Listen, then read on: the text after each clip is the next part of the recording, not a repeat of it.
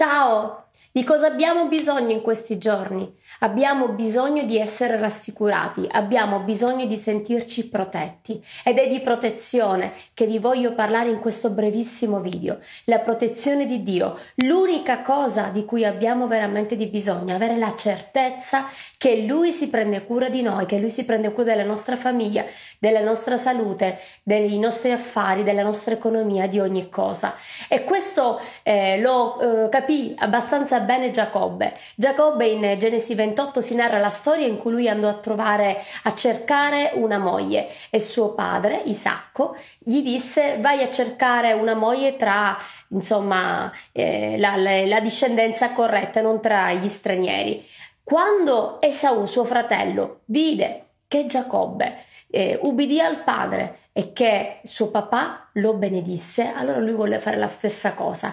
E quella stessa sera, in quell'obbedienza, lui per la prima volta conobbe Dio. E infatti in Genesi 28, sempre in questo capitolo, si narra che lui praticamente fece un sogno e sognò una scala con degli angeli che salivano e che scendevano. Cosa significava quella visione? Quel sogno significava che Dio si stava prendendo cura di lui con degli angeli che dal cielo alla terra facevano su e giù a prendersi cura del suo proposito, del suo del mandato che lui aveva.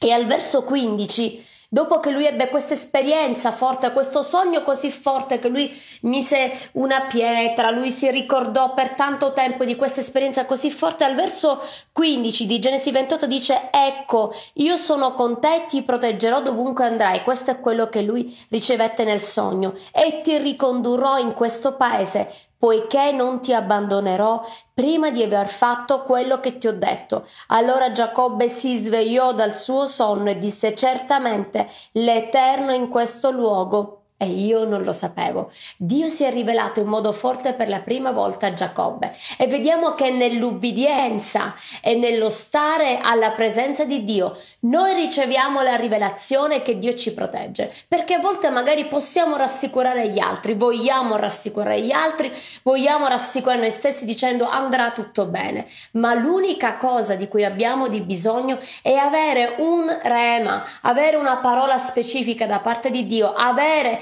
la rivelazione che Lui è colui che ti protegge, è Lui che manda i suoi angeli che fanno su e giù tutto il giorno a custodirti. Salmo 91, 11 poiché egli comanderà i suoi angeli di custodirti in tutte le tue vie, qualsiasi siano le attività e le imprese che tu dovrai effettuare Dio ha comandato ai suoi angeli di proteggerti. E nel Salmo 121,5 meraviglioso dice l'Eterno è colui che ti protegge, l'Eterno è la tua ombra, egli è la tua destra. E qui quando parla di protezione il termine è samar ed è mantenere, custodire, vegliare, proteggere, salvare la vita, essere guardiano, aspettare, osservare, fare tesoro come la memoria mantenere entro i limiti, proteggere, preservare. Ecco quello che Dio fa con te e per te.